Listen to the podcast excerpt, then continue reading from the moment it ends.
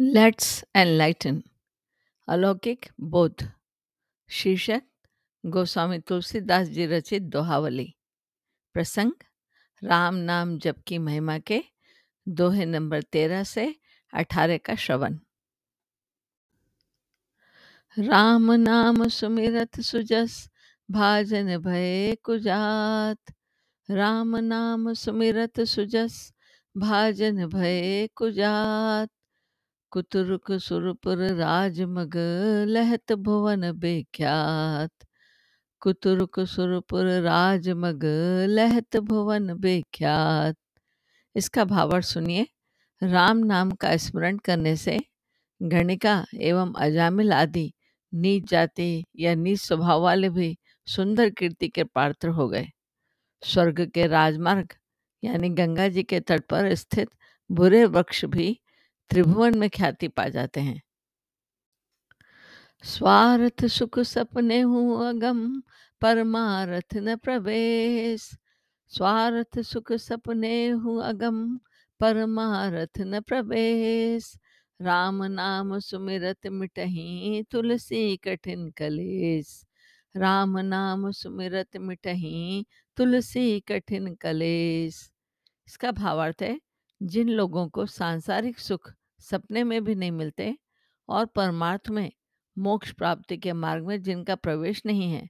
तुलसीदास जी कहते हैं कि श्री राम नाम का स्मरण करने से उनके भी कठिन क्लेश मिट जाते हैं और अर्थात उनके स्वार्थ, परमार्थ दोनों की सिद्धि सहज में ही हो जाती है। अब देखिए पंद्रवा दोहा, मोर मोर सब कह, कहसी तू को कहूँ निज नाम। मोर मोर सब कह कहसी तू को कहूँ के निज नाम। कह चुप साधहि सुनी समुझी, कह तुलसी जप राम। कह चुप साधहि सुनी समुझी, कह तुलसी जप राम।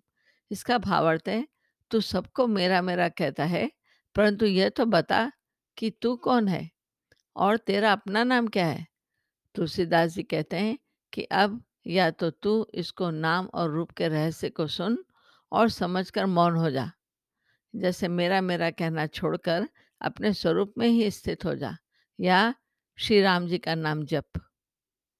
अब हम दोहा देखते हैं दूसरा कि हम लखी लखई, हमार लखी, हम हमार के बीच। हम लखी लखई, हमार लखी, हम हमार के बीच। तुलसी अलखही कालखही राम नाम जप नीच तुलसी अलखही कालखही राम नाम जप नीच इसका भावार्थ सुनिए कि एक साधनहीन अलखिया साधु केवल अलग अलग चिल्लाया करता था। उसे फटकारते हुए तुलसीदास जी कहते हैं कि, तू पहले अपने स्वरूप को तो जान, फिर अपने यथार्थ, अपने ब्रह्म के स्वरूप का अनुभव कर। तदंतर अपने और ब्रह्म के बीच में रहने वाली माया को पहचान। अरे नीच, इन तीनों को समझे बिना तो उस अलग परमात्मा को क्या समझ सकता है? अतः अलग अलग चिल्लाना छोड़कर राम नाम का जप कर। अब देखते हैं ध्वा, नंबर सत्रह, कि राम नाम अवलंब बिनु, परमारथ की आस। राम नाम अवलंब बिनु, परमारथ की आस।